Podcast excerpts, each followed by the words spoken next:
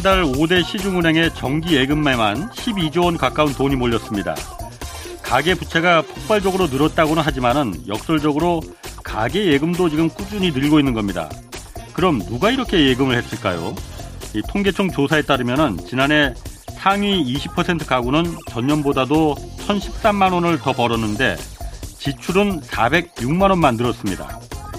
당연히 남은 돈 상당수가 은행 예금으로 들어갔을 겁니다.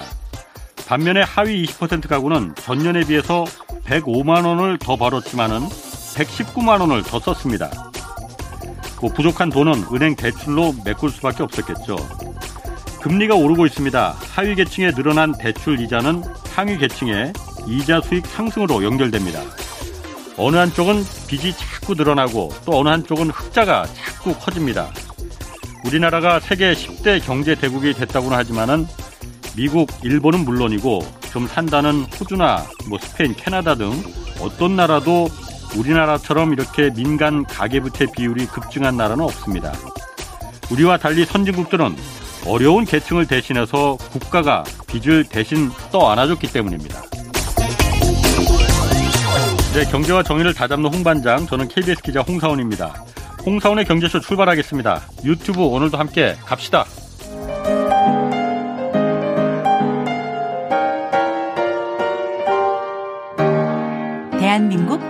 경제 전문가와 함께 합니다. 믿을 만한 정보만 쉽고 정확하게 전해드립니다. 홍사원의 경제쇼. 네, 차기 정부 정책을 수행하는데 재정 건전성 관리가 지금 강조되고 있습니다. 현 정부 5년 동안에 국가 부채가 너무 많이 늘어나서 나라 살림 전반에 대한 관리가 중요하다는 건데 이 내용 오늘 좀 자세히 살펴보겠습니다. 나라가 빚을 져야 국민이 산다 저자시죠. 전용복 경성대 국제무역통상학과 교수 나오셨습니다. 안녕하세요. 네, 안녕하십니까. 애청자로서 영광입니다. 아이고, 별 말씀을 오늘 잘, 좋은 말씀 잘 부탁드리겠습니다. 네. 자, 먼저, 그, 지금 그 국가 채무 얘기 지금 계속 얘기 나오잖아요. 뭐 네. 이게 작년, 아, 지난, 작년부터 이제 계속 나왔던 얘기긴 하지만은, 아, 윤석열 당선인 되면서 이제 그 국가 채무 이 부분에 대해서 좀, 어, 주, 어, 제대로 돈을 써야 된다. 국가 재정이라고 함부로 쓰지 말고 이 얘기 계속 나오는데 일단 우리나라 국가 채무가 다른 나라하고 비교했을 때 어, 얼마나 되고 또 이게 증가 속도가 너무 빠르다 이게 문제다 이 얘기도 하잖아요. 네. 그 실체가 어떤 겁니까? 어, 대체로 사실과 다릅니다. 예. 아, OECD 어, 국가들을 보면은요. 예. 우리나라 OECD 국가니까 음. 어, 가장 하위 수준입니다. 우리나라가 국가 채무는 그 부채는 예. GDP 대비 예. 그러니까 경제 규모 대비 국가 채무 비율이요. 예. 왜 GDP 대비 비율로 어 계산을 하냐면 예. GDP가 높다는 얘기는 세수 기반이 넓어서 음. 또 세수를 확보할 수 있으니까 예, 예, 그렇기 때문에 절대 액수로 비교하는 것은 예. 적절치 않고 음. 그래서 경제 규모 대비 음. 예, 예. 이렇게 정부 채무의 비율로 예. 계산을 하는데 예. 어, OECD 국가들과 비교해서 우리나라는 최저 수준 수준입니다. 예. 구체적으로 살펴보면은요. 네. 어, 우선 이제 OECD 평균을 말씀을 드릴게요. 예. OECD 평균은 아 어, 130%입니다. 어. OECD 국가들 GDP 비교해서 네, GDP 대비 예. 국가 채무 비율이 예. OECD 전체 국가들이 예. 그다음에 주요국을 보면은요, 뭐 예. 호주 92.7%, 예. 2020년 기준입니다. 예. 2021년은 아직 결산이 안 나와서, 예. 그다음에 캐나다는 142%, 예. 뭐 프랑스 같은 나라는 146%, 음. 그뭐 재정 건성 건정성으로는 뭐 가장 뭐 어 그 보수적이라고 하는 독일도 약 79%. 예. 뭐 우리나라랑 경제 규모나 인구도 비슷하죠. 이탈리아는 184%. 어. 뭐 일본은 잘 알렸다시피 158%. 예. 뭐 등등등 멕시코도 뭐 66%인데 멕시코는 우리보다 뭐 경제 음. 처질이 약하니까 우리나라는 몇 퍼센트나 되는 겁니까? 그런데 우리나라는 이제 겨우 어, 볼게요. 어, 어, 2021년 예. 어, 잠정치입니다. 47.3%. 2020년 기준 아까 OECD와 예. 비교하면 22 2020년 기준 43.8%입니다. 어, 다른 나라에 비해서 그러니까 훨씬 더 40%대다.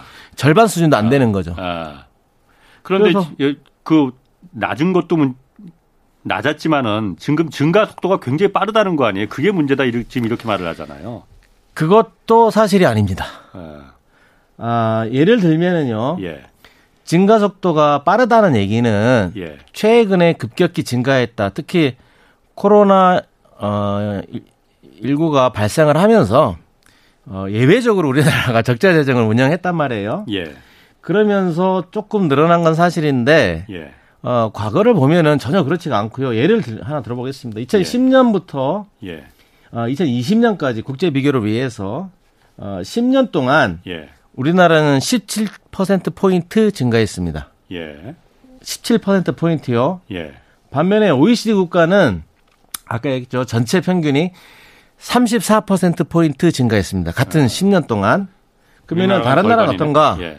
뭐 아까 얘기했지만은 호주 같은 경우는 51% 포인트 증가했고 캐나다는 37% 포인트, 프랑스는 45% 포인트, 뭐 독일은 조금 줄었습니다. 예외적으로. 예.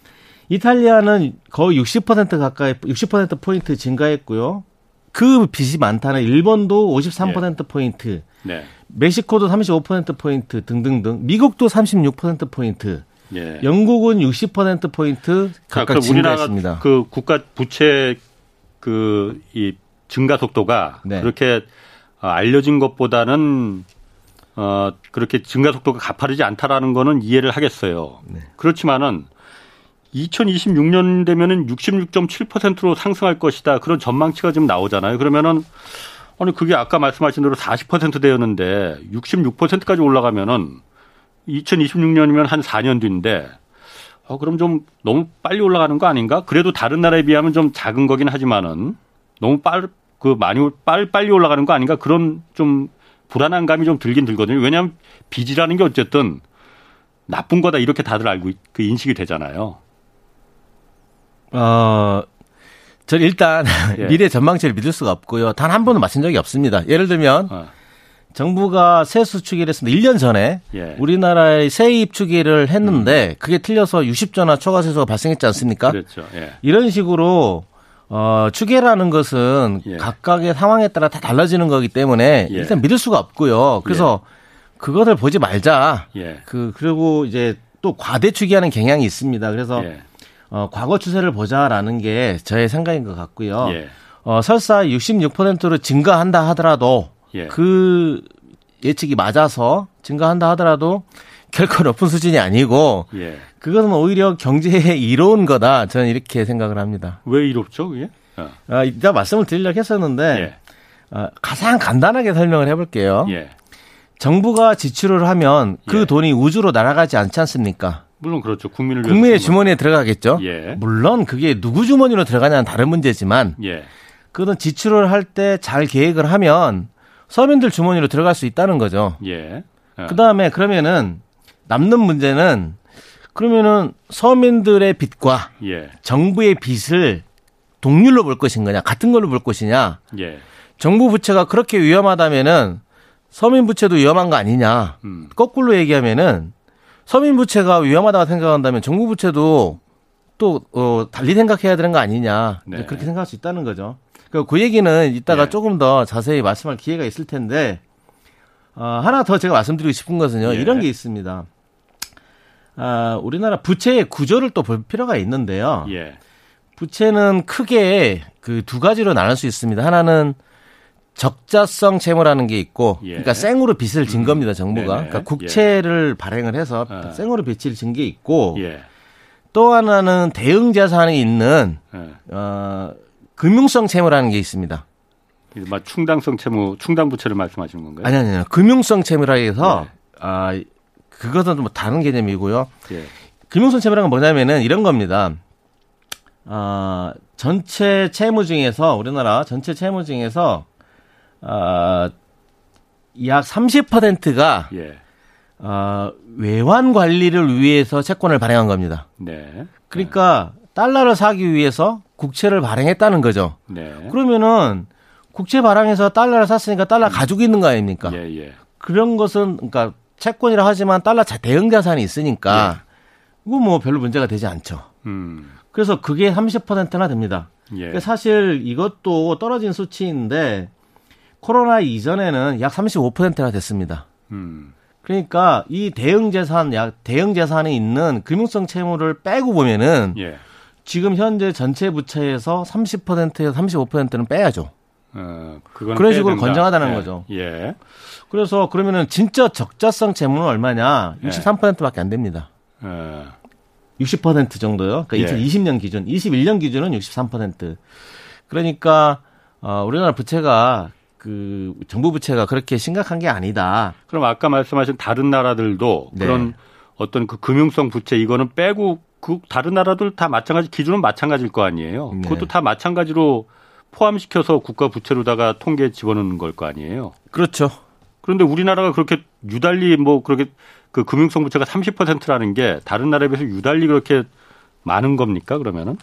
어, 제가 그 통계는 확인해 보지 않았지만 우리나라의 네. 이 금융성 채무가 비중이 예. 비중으로 예. 봤을 때 금융성 채무가 높은 것은 사실입니다. 어, 예. 그러니까 외환 을 대비하기 위해서 우리가 네네. 뭐 IMF 트라우마도 있고 그러니까는 그 부분에 대해서 아무래도 좀 미리 대비를 하는 게 맞을 거 많은 있을 것 같고. 그게 왜 그러냐면은요. 예.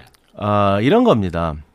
우리나라는 예를 들면 코로나 대응을 어떻게 했는지를 보면은요. 예. 정부가 직접 재난지원금이든 보조금이 등을 지급한 게 아니고 예. 빌려줬잖아요. 그렇죠. 주로 예. 빌려줬습니다. 우리나라는. 뭐 물론 직접 지원한 것도 있긴 있지만, 있지만 주로 예. 빌려줬습니다. 예, 예. 그럼 빌려준 것은 정부 입장에서는 채권이지 않습니까? 예. 대형 자산이 있는 거죠. 언젠가 음. 회수할 거니까. 네네. 그런 식으로 우리나라는 음. 집행을 해왔는데 네. 다른 선진국들은 그렇게 하지 않았다는 거죠. 지금까지. 아. 그렇기 때문에 예. 어그 대응 자산이 다시 예. 말해서 그 금융성 채무 음. 비중이 그렇게 크지가 않습니다. 음. 더그 이건 참 우픈 얘기인데요. 예. 어, 우리나라 정부는요. 그러니까 빚을 졌으니까 빚을 내, 그 이자를 지급하고 음. 그다음에 금융성 채무에서 자기들이 가지고 있는 자산으로부터 이자 수익을 얻지 않습니까? 그렇죠. 예. 그러면 흑자입니다. 어. 정부가 이자를 지급하는 것보다 예. 이자를 받는 게 더 많습니다. 아, 예. 그 정도입니다, 우리 정부가. 아. 그리고 아까 제가 좀 그 또 하나 궁금한 게 네. 정부가 국채를 발행해서 네. 그 빚을 진다 하더라도 그게 다 국민을 위해서 쓰는 거기 때문에 네 그렇습니다. 어, 문제가 안 된다라고 하지만은 네. 그 이런 얘기 하거든요. 그게 바로 현재 세대를 위해서 현재 세그 정치적인 어떤 그, 그 예산이나 돈 집, 재정 집행을 통해서 미래 세대다 부담을 떠넘기는 거 아니냐. 네. 그렇기 때문에 현재 세대의 재정 건전성이 그래서 필요한 거다. 미래 세대를 위해서 부담을 떠넘기지 않기 위해서. 네. 그렇게 얘기하잖아요. 많이 얘기하죠. 어. 그 부분에 대해서는 어떻게 그러면 그건 어. 말도 안 되는 넌센스입니다. 어, 그게 왜 말이 안 되죠? 어, 일단 예. 음, 정부 재정과 네. 예를 들면 가계 재정 또는 예. 기업의 재정 일반적으로 말해서 민간 예산하고 정부 예. 예산은 완전히 다릅니다 성격이. 어, 그런데 그렇죠. 예, 예. 그걸 같은 거로 전제를 하고 있는 거예요. 음. 그러니까 가게가 빚을 졌으면은 예. 언젠가 갚아야지. 그렇죠. 그런 논리거든요. 예. 근데 정부는 안 갚습니다. 예. 정부는 안 갚아요. 역사적으로 보면은 지난 100년 동안 선진국 중에서 정부의 채무 총액 갚은 적이 없, 줄어든 적이 없습니다. 아니 그거는 흔히 말하는 미국 같은 기축통화국이야 돈을 네. 찍어내는 거 그, 그 달러가 전 세계에서 다 통용되는 거니까는 그래서 안 갚지만은 우리나라는 기축통화국이 아니지 않느냐. 그래서 갚아야 된다. 그 얘기 계속 있었지 않습니까? 아닙니다. 우리가 왜 기축통화가 거기서 왜 나오는지 전 이해할 수가 없는데요. 예. 정부가 부채를 진다는 얘기는 예. 어, 물론 이제 외화채권을 발행하기도 합니다. 그러니까 네. 어, 달러나 다른 유로화나 다른 통화를 빌리기 위해서 국채를 발행하기도 하는데 예. 그 비중은 아주 미미하고요. 네네. 주로 어, 자국 통화 우리나라면 원화겠죠. 예. 원화로 갚겠다는 음. 차용증서인 국채를 발행합니다. 예. 그러니까 원화 채권이라고 부르죠. 원화 채권을 예, 예. 주로 발행을 합니다. 예. 그러면은 원화 채권은 네. 갚지 않아도 됩니다. 음. 아니 갚더라도 어 갚더라도 어, 원화로 갚으면 되는데 예. 사실 실제로는 갚지 않고요. 차환이라고 해서 새로운 국채를 발행해서 줍니다. 그렇죠. 근데 네. 이건 이렇게 생각해 보면 되는데 어 한국은행이 예. 본원통화를 발행을 해서 어 한국은행한테는 본원통화 발행을 하면 그게 부채로 잡히거든요. 네. 네. 대체적폐상이 부채로 잡혀 있어요. 예, 한국은행. 예. 근데 한국은행이 나중에 갚아야 되니까 어 보는 통화를 발행하면 안 된다 이런 얘기 안 하지 않습니까? 물론 그렇죠. 네. 그런데 국채와 한국은행 보는 통화는 같은 겁니다. 네. 이게 좀 설명이 필요한데요. 네. 아, 이건 꼭 알아야 될 것 같아요. 이건 꼭 알아야 될그 음. 잘못 알려진 상식인데, 예. 아, 좀 설명을 좀 길게 드리, 예? 드려볼게요. 저 최대한 이해하기 쉽게. 음, 첫 번째 우리가 이해를 해야 되는 것은 예. 세상에는 두 가지의 종류의 돈이 있습니다. 예. 우리가 잘 모르지만 소위 흔히 본원통화라고 하는 중앙은행이 발행하는 음. 우리나라는 한국은행이죠. 예. 한국은행이 발행하는 통화와 네. 그 다음에 우리 민간에서 흔히 사용하는 돈 있지 않습니까? 전 통장돈이라고 부르겠습니다. 예. 그 통장돈이라는 게 엄격히 구분이 됩니다. 예. 본원 통화는 중앙은행만 발행하는 거고 예. 민간 통화는 민간 은행이 발행합니다. 음. 우리 잘 몰랐죠. 그냥 우리 흔히 그 이제 신용을 통해서 그렇죠. 그 신용이 바로 예. 어, 신용이 바로 어, 그 민간 은행이 발행하는 통하고 우리는 예. 주로 그걸 사용을 합니다. 네. 음. 그리고 우리가 유일하게 볼 수 있는 본원 통화는 지폐밖에 없어요. 근데 지폐는 우리 거의 사용하지 않지 않습니까? 예. 예. 그러면은 아, 이게 왜 같은 거냐면, 왜 그러냐면은, 본원 통화는 어디에 사용하냐면은, 그러니까 중앙, 그걸 지급준비금이라고 흔히 부르거든요. 예, 예. 그런데 지급준비금은 언제 사용하는 거냐면 이런 겁니다. 은행들끼, 그러니까 저희, 음. 제가 예. 기자님한테 이체를 했어요. 네. 그러면은, 은행들끼리 거래를 하지 않습니까? 예, 예. 저는 국민은행 사용하고 그렇지. 기자님 신한은행을 사용한다면은 네. 국민은행이 저 대신에 신한은행한테 돈을 넘겨주잖아요. 네네. 넘겨주는 돈은 통장 돈이 아니고 예. 반드시 중앙은행이 발행한 지급준비금입니다. 예. 그 지급준비금이 있어야만 어 그걸 결제라고 하는데요. 결제를 네. 할 수가 있어요. 아. 그러니까 은행들끼리 이렇게 이체할 때 사용하는 돈, 그러니까 예. 최종적으로 결제라고 그러죠. 지급이 아니고 아. 결제용으로 예. 지급준비금이 꼭 필요하고요. 음. 또 하나는 뭐가 있냐면은 이걸 꼭 이해해야 되는데 또 하나의 중요한 지급준비금의 용도가 뭐냐면은 정부가 지출을 하거나 네. 세금을 거둘 때 지급준비금으로 걷습니다. 음. 예를 들면 예. 제가 은행을 통해서 예. 세금을 납부를 한단 말이에요. 예. 그러면은 은행이 저 대신 세금을 내줘요. 예, 예. 근데 예. 은행이 세금을 납부할 때에는 지급준비금으로 음. 어 그 정부 계좌로 넣어줍니다. 예. 은행이 만든 통장 돈이 아니고요. 음. 그래서 은행은 지급 준비 필요하죠. 반대로 정부가 지출을 할 때에도 지급 준비금으로 지출을 합니다. 음. 지급 준비금으로 지출을 하면 은행이 그걸 받죠 일단 예. 지급 준비금을 예. 예. 그런 다음에 어 고객의 계좌에 음. 통장 돈을 찍어줘요 숫자로. 예. 그게 우리가 사용하는 통장 돈입니다. 자, 그러면은 여기까지 이해되셨죠? 예, 예. 예. 그러면은 아까 뭐라 했냐면은 정부하고 음. 거래할 땐 정부의 거래는 국채를 발행하든 지급을 하든 세금을 걷든 지급준비금이라는 중앙은행 통화로만 그게 이루어진단 말이에요. 예. 음. 그러면은 국채를 발행을 할때 예. 그럼 국채에 대한 대금은 뭘로 받겠습니까? 음. 국채에 대한 대금은 지급준비금이겠죠. 예. 그럼 지급준비금 누가 발행하는 겁니까? 중앙은행. 중앙은행이 발행하죠. 네. 그래서 중앙은행이 지급준비금을 발행하지 않으면 국채는 예. 유통될 수가 없어요. 아. 발행할 수가 없어요. 예. 그러니까 뭐 그 지급 그러니까 정부의 국채나 예. 지급준비금이나 같은 거라는 거죠. 다만 음. 다른 점은 본원 통화에는 이자가 지급되지 않고 국채에는 이자가 지급이 된다는 거죠. 음. 그 차이만 있지 사실 그래서 어, 국채나 본원통화나 같은 거예요. 음. 아니 그러면 이렇게 당장 그 반문 그 반대 질문이 들어올 수 있을 것 같은데요. 만약 그렇다면은 네. 그렇다면 그 국채를 마음껏 찍어도 갚지 않아도 되는데 그럼 우리나라 그 정부는 네. 특히 기재부는 네. 왜 그렇게 그럼 국채를 발행하는데 그 소극적이냐? 갚지 않아도 되는데. 뭐 그 속마음을 제가 어떻게 알겠습니까? 근데 뭐두 네. 가지 가설이 있는데요. 예. 하나는 주류 경제학 교과서에서 예. 그렇게 가르쳐요. 그러니까 정부의 부채도 예. 반드시 상환을 해야 된다. 예. 그리고 정부도 파산할 수 있다. 예. 이렇게 가르쳐요. 예. 두 번째로는 어 물론 이제 정 그, 그 정부의 그 부채가 과도하면 또 정부가 시장에 많이 개입을 하면 예. 경제적 효율성이 떨어진다 는 부정적인 이런 것까지 가르치고요. 그래서 이 교육의 효과 아닐까 기재부 공무원들이 믿는 경제학이 예. 그런 게 아닐까라는 하나의 의심이 있고요. 예. 또 하나는 어. 뭐 어떤 다른 신념, 정치적인 신념이 있지 않을까, 뭐 그런 생각도 하고, 그건 제 생각은 아니고요. 예. 시중에 그런 두 가지 가설이 있는데, 저는 개인적으로 둘 다가 아닐까라는 음. 생각을 합니다. 어쨌든 그러니까 그 우리나라 지금 국가 부채라는 게 아, 일단 양쪽으로 봐도 그렇게 높은 편이 아니고 증가 속도도 빠르다고 하는데 빠른 편이 아니다. 다른 나라에 비하면은 상대적으로 이런 얘기인 거죠. 네. 그렇고 어 아까 미래 세대 부담론과 예. 관련해서 예.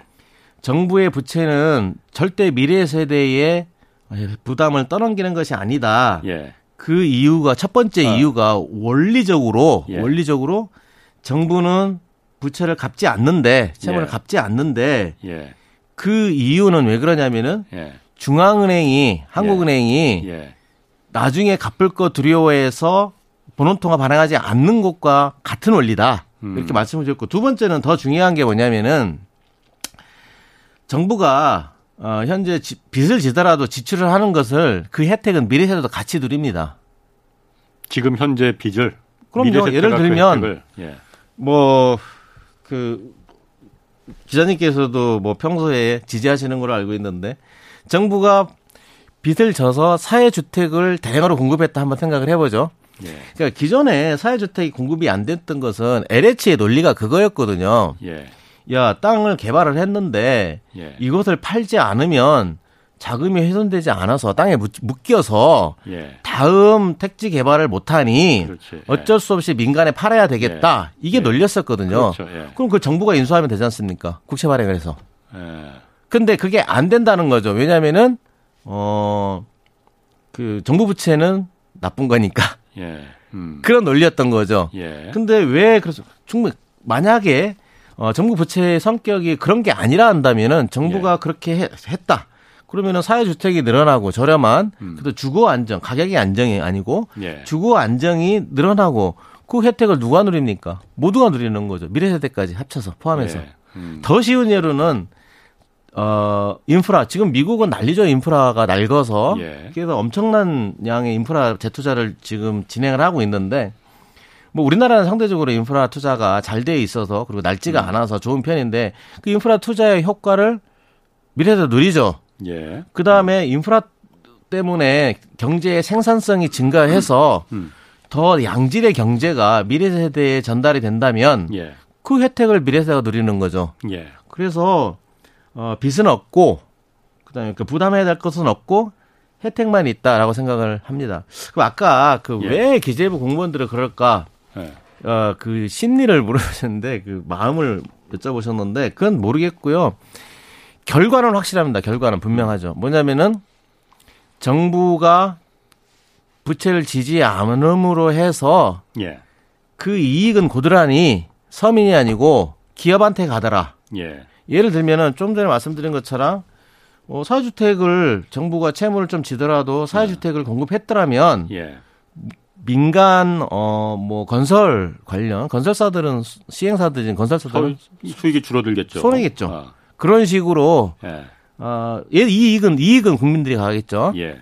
그런 식으로 어쨌든 간 결과는 결과는 예. 항상 어, 민간 기업 또는 부자들이 보더라. 예. 아 그게 제 생각입니다. 결과는.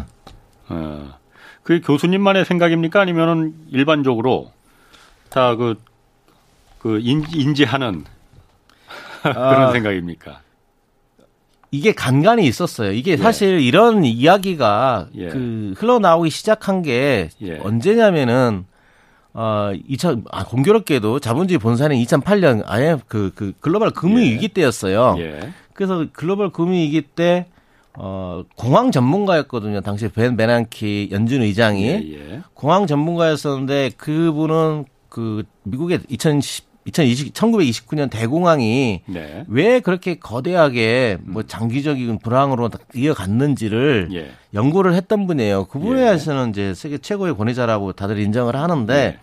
그 이유가 그 공황 시기에 어 정부가 어 연준까지 포함해서입니다. 예. 정부가 어 오히려 통화를 공급해야 될 시기에 음. 긴축을 했다는 거죠. 그랬죠. 예. 그래서 이번에도 또 그런 일이 벌어질까 싶어서 예. 그래서 뭐 헬리콥터 헬리콥터 머니라고 부르는 예. 그런 식으로 양적 완화를 시행을 했던 거죠. 예. 그런데 양적 완화를 하면서 엄청난 공격을 받았어요. 예. 좌우에서 다. 음. 그래서 그것을 설득하기 위해서 엄청나게 많이 이렇게 돌아다니 설득을 했는데 두 가지를 제일 문제였죠. 첫 번째는 변 베난키 의장이 뭐라고 하고 다녔냐면은 국회에서 가서 의회에 가서도 그렇고 예. 심지어는 방송에 출연해서도 그렇고 첫 번째는 어떤 의심이 있었냐면은 그 양적 환하는 돈이 세금 예. 아니냐 예. 이런 오해가 있었거든요. 예. 그래서 아니다. 예. 그냥 키보드로 두드려서 만드는 돈이다. 예, 그것을 엄청나게 설명해야 됐었죠. 그 다음에 또 두 번째로 어 당시에 가장 그 힘들어서 했던 것들이 뭐냐면은 어, 벤 버냉키 회장이 설명을 했던 것들이 예. 이게 하이퍼인플레이션이라는 거 아니냐. 음. 근데 아니 너무 많이 뿌려 찍어내니까. 그렇죠. 근데 예. 아무 일 없었지 않습니까? 예. 예. 그 비슷한 걸 우리나라도 했어요. 그런데 언제 했냐면은 예. 어 1997년, 98년 그 IMF 외환위기 때 우리나라도 실제로 양적완 했습니다. 어떻게 했냐면은 방식이 좀 다르긴 했는데 뭐 구체적인 메커니즘 달랐는데 어떻게 했냐면은 어, 당시에 문제가 뭐 있었냐면 구조정도 문제가 있었지만 은행들의 부실채권이 문제였거든요. 그렇죠, 예. 그 은행들의 부실채권을 털지 않으면은 예. 은행들이 제대로 기능을 못해서 예. 경제가 망가지는 거거든요. 그 예. 그래서 뭐 중소기업들도 운영 자금이 없어가지고 망가지고 그러니까 예. 은행들의 그걸 부실채권을 덜어주는 걸 그걸 소위 얘기해서 유동성 공급이라고 불렀어요. 예. 그럼 부동 그 부실채권들을 어떻게 덜어줄까? 나중에 결과적으로 보니까 약 169조 원이었어요. 예. 그러면 당시에 명목 GDP, 음. 한국의 명목 GDP의 약 30% 정도에 달하는 어마어마한 양이죠. 예. 그 169조 원이었어요. 169조 원. 음. 나중에 결과적으로 보니까. 예. 근데 169조 원을 정부가 보증을 하고 보증을 하는 채권을 발행했어요. 음. 그 채권을 누가 발행했냐면은 예금공사하고 자산관리공사 두 기관이 발행을 예. 하고 정부가 보증하고 음. 그걸 한국은행이 매입했어요. 그 한국은행이 매입해서 그러면 아까 뭐라 했으면 한국은행이 매입하는 돈은 한국은행이 컴퓨터로 숫자로 찍어서 만들어낸 돈이 아닙니까? 지급준 비금. 예. 예. 그 돈을 민간 은행에 돈, 그 돈을 받아다가 예. 민간 은행의 부실채권과 바꾼 거죠. 음. 그러니까 뛸지 안 뛸지 모르는 이 예. 채권, 은행의 채권을 현찰로 바꿔준 거죠. 그게 이제 한국판 양적 완화였다라고. 한쪽 그게 한국판 양적 완화였죠. 예. 음. 뭐가 다릅니까? 똑같죠. 음. 그러니까 중앙은행이 우리는 뭐 원쿠션으로 돌아서 갔지만 예. 중앙은행이 부실 채권을 현찰로 바꿔준 것 이게 양적 완화입니까? 음. 우리나라도 했습니다. 그 뒤로 어떻게 됐느냐? 하이퍼인플레이션 났나요? 뭐 정부 부채 늘어났나요? 아니에요. 아무 일도 없었습니다. 음. 아무 일도 없었잖아요. 알겠습니다. 그 부분에 대해서는 뭐 여러 가지 좀 반론을 좀 제시할 부분도 많이 있을 것 같은데 그 부분도 좀 나중에 한번 좀 저희가 좀 고려를 네. 하고 네. 그렇기 때문에 나라가 빚을 져야 쓰신 책 이름이 제목이 네. 나라가 빚을 져야 국민이 산다. 책 타이틀이 그래서 그거군요. 그 두 가지 주, 의미가 있는데요. 예. 첫 번째는 단기적으로 예. 이렇게 어 경제가 어렵거나 예. 그러니까 위기 대응인 거죠. 예. 위기 대응의 시기에 정부가 긴축을 하면 안 된다. 예. 다시 말해서 위기는 모두, 모두가 다 어려운 거 아니겠습니까? 예. 그럴 때 빚으로밖에 버틸 수가 없다면 그 빚을 누가 지는 게 좋으냐? 예. 정부가 지는 게 좋으냐? 기업이 지는 게 좋으냐? 서민이 지는 게 좋으냐? 음. 예. 제가 생각하기에는 서민보다는 기업이 낫고요. 기업보다는 예. 정부가 낫습니다. 예. 그래서 정부가 빚을 좀 떠안아야 된다. 그래야 나중에 위기가 지나고 나서라도 빨리 예. 회복한다. 예. 뭐 그 하나의 이론처럼 받아들이는 것도 있는데 예를 들면은 어, 일본이 예. 30, 잃어버린 30년이 왜 생겼느냐면은 민간의 장, 부채가 너무 많아서 그랬다. 뭐 그런 그 대차협표 불황론이라는 이론도 있습니다. 예. 그래서 어, 첫 번째 이유는 이렇게 위기 국면에서 정부가 예. 예. 어, 대신 빚을 져주는 것이 예. 위기 이후에 예. 경제가 성장을 하고 예. 그래서 분모인 GDP를 늘려서 음. 부채 비율을 낮추는 데에도 유리하다 예. 그런 뜻이가 하나 있고요. 그 두 번째 이유는 두 번째 이유는 지금 대전환의 시대 아니겠습니까? 그래서 뭐 어, 구조적인 전환이 필요한데 특히 에너지 전환, 뭐 탄소 위기, 예. 뭐 등등등 그런 예. 대전환의 시기인데 이걸 민간한테 떠넘겨 버리면은 예. 나중에 설사 그 전환이 완성되더라도 그 혜택은 음. 국민 일반이나 서민한테 가는 게 아니고 지금랑 뭐가 달라지냐 이거죠. 음.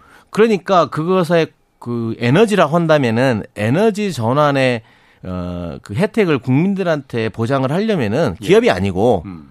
그렇게 보장을 하려면은 공공성을 확보해야 되겠다. 예. 공공성을 확보하려면 정부가 투자해야지 예. 지분을 예. 그래 민간한테 다 떠넘기면은 나중에 뭐 지분은 음. 지분권을 뭐 권리를 행사할 수 없지 않습니까? 민간이 그 전환 비용을 갖다가 떠안을 때는 당연히 그 계산기를 두드려 보고 청문하죠. 떠안겠죠. 그렇죠. 그런 다음에 뭐 그것도 그렇지만 그것을 투자할 수 있는 주체는 대 우리나라로 얘기하면 대기업이나 예. 그래 금융 기관들, 음, 예. 기관 투자들이죠. 이런 사람들밖에 더 있지 않습니까? 더 예. 있겠습니까? 누가 투자하겠습니까? 예.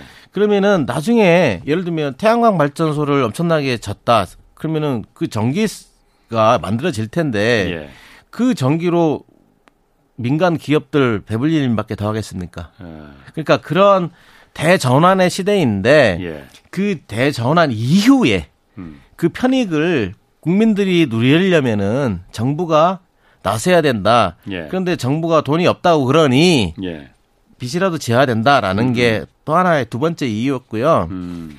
세 번째는 좀 더 근본적인 이유입니다. 아까 예. 말씀드렸지만 아까 말씀드렸지만 어 우리가 사용하는 일반적으로 우리 일상적에서 일상에서 사용하는 돈의 대부분은 어 빚입니다.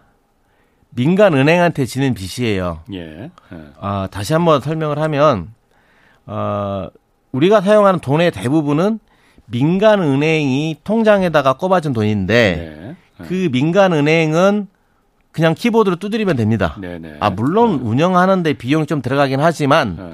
민간 은행이 그 통장 계좌를 만들고 예. 거기에다가 예금이라는 명목으로 예. 숫자를 입력해주면 그게 돈입니다. 예. 그리고 음. 그 예금 통장을 가지고 있는 사람 입장에서는 빚이죠. 음. 빚이죠. 누군가는 어 빚을 내서 그걸 내 월급으로 줬으면 나한테는 저축일지 모르겠지만 그 사람한테는 빚이죠. 예. 예. 그러면은 경제가 성장한다는 의미는 더 많은 뭐 물 재화와 서비스가 생산된다는 뜻 아니겠습니까? 예. 그러면은 더 많이 거래가 이루어져야 되는데 예. 더 많이 거래가 이루어지려면은 더 많은 통화가 음. 유통이 돼야 되겠죠. 예, 예, 예. 더 많은 통화라는 얘기는 더 많은 빚이라는 뜻이죠. 예. 그죠? 그러면은 경제가 성장하더라도 빚도 따라서 성장할 수밖에 없다는 거예요. 네. 근데 예. 특히 자본주의 음. 200년 역사에서 보면은요. 민간의 빚은 예. 민간의 빚은 반드시 파국으로 끝납니다. 음. 민간의 빚이 증가하게 되면은 예. 반드시 경제 위기, 금융 위기가 옵니다. 그래서 예. 그걸 털고 갑니다. 음. 폭력적인 방식으로. 예. 잘 아시다시피 금융 위기가 왔을 때 누가 제일 고통받는지는 뭐 다 잘 아시지 않습니까? 서민들 약자들이. 그렇죠. 예를 들면은 뭐 우리가 기억하는 2008년도도 빚 때문에 일어난 거고 우리는 예. IMF 외환위기도 빚 때문에 일어난 거 아니겠습니까? 예. 그래서 민간 부분의 빚이 경제 민간 부분의 빚은 최대한 줄여야 된다. 예. 근데 그냥 이대로 놔두면은 다시 말해서 통화 공급을 예. 통화 공급을 민간한테만 그렇게 맡겨버리면은 예. 반드시 금융위기 오고 경제위기 와서 예. 모든 사람들이 고통을 받는다. 예. 근데 반대로 정부가 어 좀 더 나서면 예. 아까 얘기했지만은 정부의 부채는 시중에 필요한 통화를 공급하는 방식입니다. 음. 다시 한번요. 다시 한번 아까 설명했던 거 음, 다시 한번 예. 조금 어려울 수 있는데 예. 뭐좀 아니 뭐 조금씩 받아 지금 어, 거부감이 아주 없는 것도 아니지만은 네네. 조금씩 이해가 되고 좀 받아들여집니다. 어쨌든 간에 아. 거부감이 있으면은 예. 기타 없이 말씀해 주십시오. 예, 예. 설득을 하는 게 제 그 의미니까요. 예. 다시 아까 다시 설명해 드릴게요. 어. 정부 정부하고 중앙은행이 있습니다. 중앙 네. 중앙은행이 있는데 정부가 국채를 발행한다는 얘기는 빚을 진다는 얘기죠. 예. 근데 그렇죠. 국채를 발행한다는 얘기는 본원 통화량이 증가한다는 뜻이에요. 네. 본원 통화는 아까 얘기했지만 저희는 볼 수 있는 눈으로 볼수 어. 있고 어. 만질 수 있는 본원 유일한 형태의 본원 통화는 지폐. 밖에 어. 없습니다. 지폐와 동전밖에. 예. 예. 그리고 본원 통화는 주로 어디 쓰이냐면 아까 말씀드린 첫 번째 은행들끼리 결제를 예. 할때 예. 우리 우리가 우리는 그냥 흔히 뭐 전산으로 아니면 폰으로 개인 대 개인 간에 뭐 그냥 이렇게 하는 것 같지만 예. 저변에서 은행들은 자기네들끼리 예. 거래를 할 때 반드시 이 본원 통화로 결제를 해야 됩니다. 예. 그거 빼고는 안 받아요. 예, 예. 그게 하나가 있고 두 번째로는 정부의 활동 그러니까 지출을 하던 세금을 네. 걷던 정부는 반드시 예. 본원 통화로만 지출하고 음. 세금 걷고 합니다. 예. 그러면은 정부가 국채를 발행했다는 뜻은 본원 통화로를 받고 국채를 팔았다는 뜻 아닙니까? 예. 서로 발행해 가지고 음. 그죠? 그러면 본원 통화가 증가했다는 뜻 아니겠습니까? 예, 예, 예. 그러면은 본원 통화가 증가했으니까 통화량이 증가한 거죠. 예. 그 본원 통화가 예를 들면 이렇게 해보 생각을 해보죠.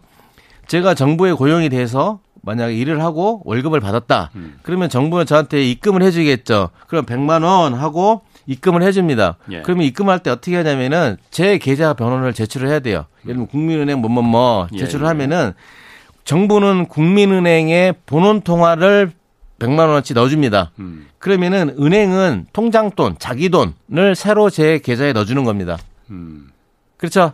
그래서 정부가 지출을 하게 되면은 본원 통화가 늘어나는 거예요. 예. 그래서 실제로 그 한국은행 출입 기자들은 다 알고 있는데요. 음. 경제학자들만 몰라요. 음. 경제학들만. 자, 그런 식으로 음. 정부가 국채를 발행한다는 얘기는 시중에 필요한 통화를 어 공급하는 거예요. 예. 그러면 그건 빚은 아니지 않습니까? 정부가 빚을 예, 졌지. 예, 예, 근데 만약에 다른 방식으로 예를 들면은 뭐 정부가 아니고 예를 들면 다른 주체가 저한테 월급을 100만 원을 줘야 된다. 그러면은 그 100만 원을 얻기 위해서 누군가는 반드시 은행에서 100만 원을 빌려야 돼요. 음. 누군가는 반드시. 음, 예, 예. 그런 다음에 그걸 저한테 이티해 주는 거겠죠. 예. 그러면은 그 누군가는 100만 원이 빚, 빚으로 쌓이는 거고 예. 그런 식으로 계속 쌓이겠죠. 예. 그러면은 그게 민간의 부채가 되는 거예요. 기업이든 음. 개인이든 예. 물론 뭐 부채의 분배도 공평하지 네. 않죠. 많이 불, 이렇게 이렇게 그, 그 불평등하게 분포되어 예. 있죠. 예. 그렇기 때문에 정리를 하면 정부가 빚을 진다는 것은 예. 시중에 필요한 통화량을 음. 공급하는 거랑 똑같은 거예요. 예. 그런데 정부가 빚을 져서 시중에 통화량을 공급하면은 민간 부채가 줄어듭니다. 예. 더군다나 예. 정부가 지출할 때에는 어떤 정책적인 목표 음. 뭐 사회적 가치 그렇죠. 이런 걸 그렇죠. 반영해서 하지 않겠습니까? 예, 예. 그걸 다 뭐 부자들한테만 뭐 지출하지 않지는 않을 거 예, 아닙니까? 예. 예? 복지 지출을 한다든지 음. 아니면 뭐 정부가 뭐 고용을 대폭 늘린다든지 등등 방식으로 지출을 할 건데 그 과정에서 소득 분배, 좀 불평등 음. 이런 것도 개선이 될 수 있다는 음. 거죠. 정부의 그러니까, 목표를 음. 달성을 하면서. 음. 그러니까 우리가 흔히 빚하면은 부채 하면은 이건 무조건 나쁜 거야. 지면 안 돼라는 이미지가 꽉 박혀 있거든요. 근데 이게 민간 가계에서는 빚이라는 게 그렇게 안 좋은 거지만은 교수님 말씀대로 국가의 빚은 그렇게 나쁜 의미만 있는 건 아니다. 전혀 아닙니다. 어. 국가의 빚은 반드시 필요해요. 이렇게 다시 한번 음. 다시 한번 이렇게 얘기할게요. 한국은행이 예. 국채를 그 한국은행이 어 그 본원 통화를 발행을 할 수밖에 없죠, 그죠? 예. 왜냐하면은 본원 통화를 발행해주지 않으면은 금융 시스템이 망가져요. 예. 예를 들면 이런 거죠. 어, 은행들끼리 예. 결제를 해야 되는데 예를 들면은 예. 제가 기사님한테 돈을 이체를 했고 그럼 이 예. 돈을 넘겨줘야 되는데 예. 서로 못 믿죠. 당연히 못 믿죠.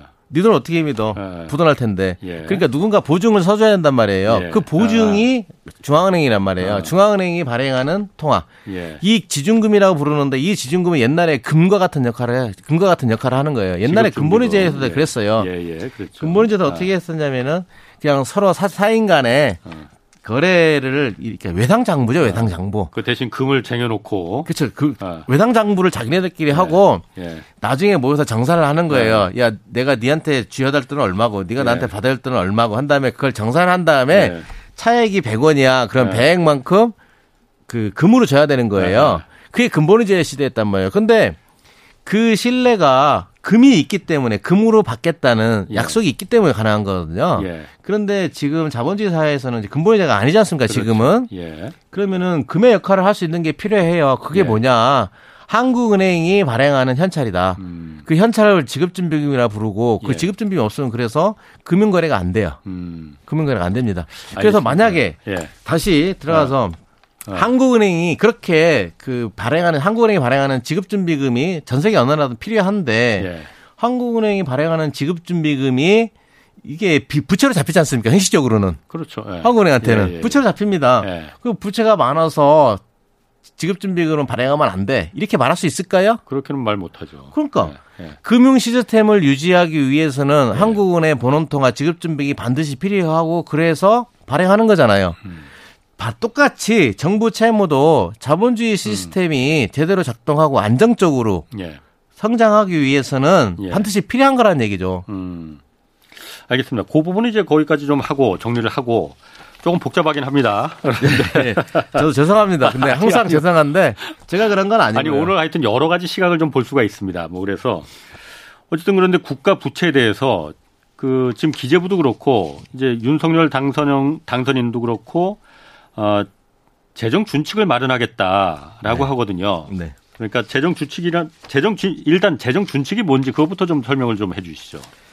어, 지금까지 우리나라는 어, 뭐 해마다 겪는 건데 예. 9월 되면은 기획재정부에서 예. 내년도 예산안을 만듭니다. 음. 열심히 만들잖아요. 예, 예. 그런 다음에 그것을 그렇죠. 뭐 의회에다가 넘기면은 국회에서 심사를 예, 하죠. 그렇죠. 네. 국회에서 12월 초까지 예. 승인을 해야 되지 않습니까? 뭐 삭감하기는 하는데 증액은 권한은 없어요. 예. 증액을 못 합니다. 예. 우리는 미국은 증액은 가능해요. 미국 가능합니다. 가능, 불가능하지만. 네, 그렇죠.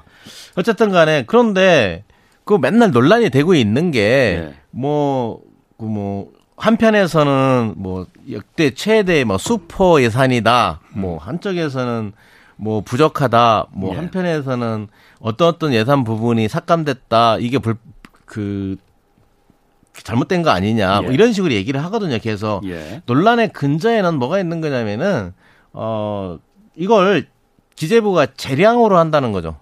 음. 재량으로 결정한다는 거예요. 예.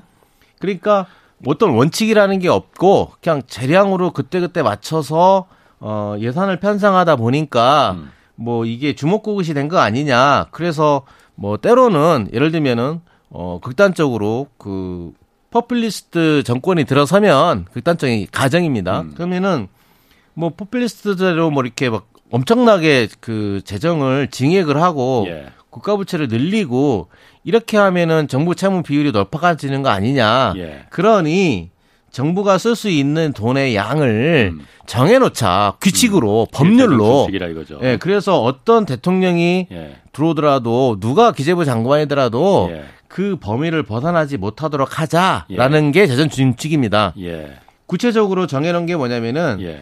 정부 채무 비율은 우리나라 국가 채무 비율, 정부 채무 비율을 예. 어, 최대 60% 이상은 넘지 않도록 하자. 물론 아직 여유는 있습니다만 예. 60% 넘지 않도록 하자라는 게 하나가 있고 또 예. 하나는 예. 연단으로 연단으로 GDP 대비 마이너스 3% 이상 적자는 허용하지 말자. GDP 대비 마이너스 3%. 네. 그 네. 국가 부채가 아니 아니요. 적자, 재정 적자죠. 아, 재정 적자 규모가 네, 매년 재정 적자 규모가 예. 마이너스 3%를 초과하도록 하면 안 된다. 예. 이걸 법률로 명시를 하자는 거예요. 예. 이게 우리나라에서 논의되고 있는 예. 재정 준칙이고 예. 좀더 복잡한 게가 있는데 예. 우리나라는 더 엄격하게 합니다. 그래서 뭐 두 개를 곱해 가지고 1 이하이도록 하다 있는 게 있는데 뭐 이건 뭐 여기서 얘기하는 건 적절치 않고 아, 예, 어쨌든 간에 큰 골격은 그겁니다. 음.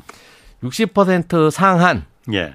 정부 채무 비율 60% 상한 그다음에 GDP 대비 예, 매년 예. 어 마이너스 3% 이상 적자 못 보게 하는 것 예. 이게 어 재정 준칙의 골격입니다.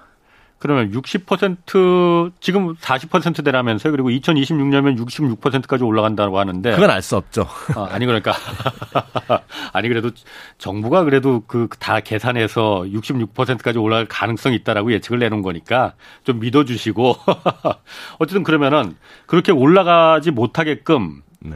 올라가지 못하게 한다는 거는 그러면 돈을 정부가 써야 되는데 못 쓰게 하겠다, 못 쓴다라는 얘기잖아요. 그러면은 그렇죠.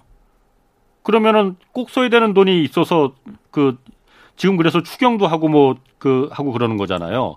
그럼 그걸 그럼 재정 준칙이 60%까지니까 지금 올해 59%면은 이제 더 이상은 돈 쓰고 싶어도 꼭 써야 되는 코로나 할아버지가 오더라도 이제 더 이상 돈 쓰면 안 돼. 이렇게 되는 겁니까, 그러면? 돈 쓰면 안 되는 게 아니고, 예. 어, GDP 대비 예. 60%를 초과하지 못하도록 어. 정해놓은 거죠, 법률로. 그럼 GDP가 올라가, 올라가면은 더 쓸 수 있지만. 더 쓸 수 있죠. 어. 그렇죠, GDP가. 그러니까 돈을 국가가 써야 될 때는 경기가 좋고 성장이 막 높을 때 쓸 때라기보다는 어려울 때 쓰는 거잖아요. 그렇죠.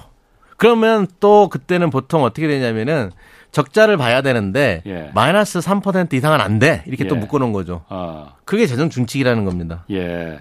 재정 준칙이라는 게 그러면은 다른 나라도 다 그런 게 있 습니까? 어, 지금 전 세계적으로 92개 아. 국가 정도가 이 재정 예. 준칙을 채택을 하고 있거든요. 예, 예. 그런데 이 국가들을 보면 좀 독특해요. 예. 어, 첫 번째는 이제 그 아프리카 국가들, 예. 저발전 국가들, 남미 국가들 이런데 예. 이런 국가들은 어, IMF가 강, 거의 반강제로 이제 강요한 건데 예. 그런 나라들은 다 문제가 있는 나라들이죠. 아. 그죠? 우리랑 전혀 상황이 다른 나라들인 거고 그 다음에 선진국 중에서는 유로존이 있죠. EU 국가들이 있죠. 예. 그 EU 국가들은 이게 어떻게 된 거냐. 그러기는 예. 이게 역사적인 어 선례가 있는데요. 1992년도에 유럽연합이 출범하지 않습니까? 지금 EU의 아. 전신. 예, 예. 여기서 뭐 92년도에 마스트리트 조약이라고 해서 예. 조약을 맺어요. 우리 음. 유럽 연합을 출범을 하자. 그런데 뭐 여러 가지 지켜야 될 원칙들과 권리들을 규정했지 않겠습니까? 음. 그 중에서 그 지키는 그, 그, 그 제한 사항으로서 예. 이걸 적어 넣었어요. 60% 음. 상한 음. 마이너스 3%안 돼. 예, 예. 아. 그런데 그이 이유 그러면 이유는 믿을 수 있는 거냐면 물론 이게 그 독일에서 그 예. 그 재정으로는 가장 보수적인 나라죠. 예. 독일이 거의 강제를 반강제로 관찰을 시킨 걸로 알려져 있죠. 예. 근데 독일도 안 지켜요. 음. 독일은 이미 2003년에 2003년도에 이미 60% 넘었습니다. 음. 독일도 안 지켜요. 예. 누가 지키니까 아무도 안 지키죠. 음. 다른 나라들은 더 먼저 그, 준, 그 준칙을 깼고요.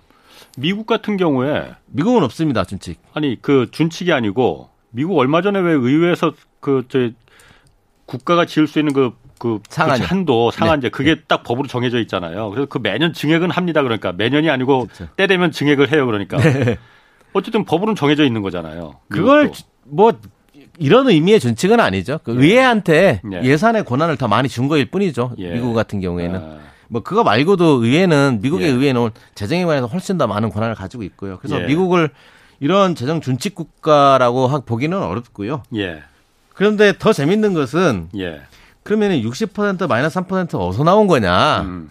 어디서 나온 거냐면은 아, 그 당시에 상황을 보니까 이런 예. 거예요. 그 1944년도에 그 도마라는 캠브리지의 유명한 경제학자가 계셨는데 예. 이분이 수학적으로 증명을 했어요. 예. 뭘 수학이냐면은 분자에다가 예. 그 경제 성장률을 넣어요. 그럼 당시의 평균 아그 그그그 뭐냐 그 적자 비율이요. 예. 3%를 넣, 넣는다 치고 분자에 분모에다가 나누는 숫자에다가 어 이거 분모 분자까지 나오니까 더 경제 성장률을 네. 넣는 거예요. 경제 성장률 예, 예. 나눠 보는 거예요. 근데 예. 당시에 명목 그러니까 실제 성장률 3% 예. 그다음에 인플레이션이 2%에서 5% 정도 됐거든요. 예. 그럼 3% 만약에 적자를 진다면 예. 매년 마이너스 3% 적자를 진다면 당시 경제 성장률이 대부분 그 국가들 평균 정도가 5% 정도 되니까 예.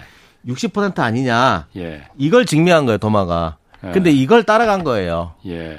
그런데 거기에 그러면 이론적인 근거나 아니면은 뭐 어떤 역사적인 배경이나 그런 건 아. 하나도 없어요, 그냥. 예. 그냥 정한 거예요. 알겠습니다. 예, 고맙습니다. 오늘 여기까지 좀 듣겠습니다. 지금까지 전용복 경성대 국제무역통상학과 교수 함께했습니다. 고맙습니다. 예, 고맙습니다. 자, 오늘 여기까지 하겠고요. 지금까지 경제와 정의를 다잡는 홍반장 홍사원의 경제쇼였습니다.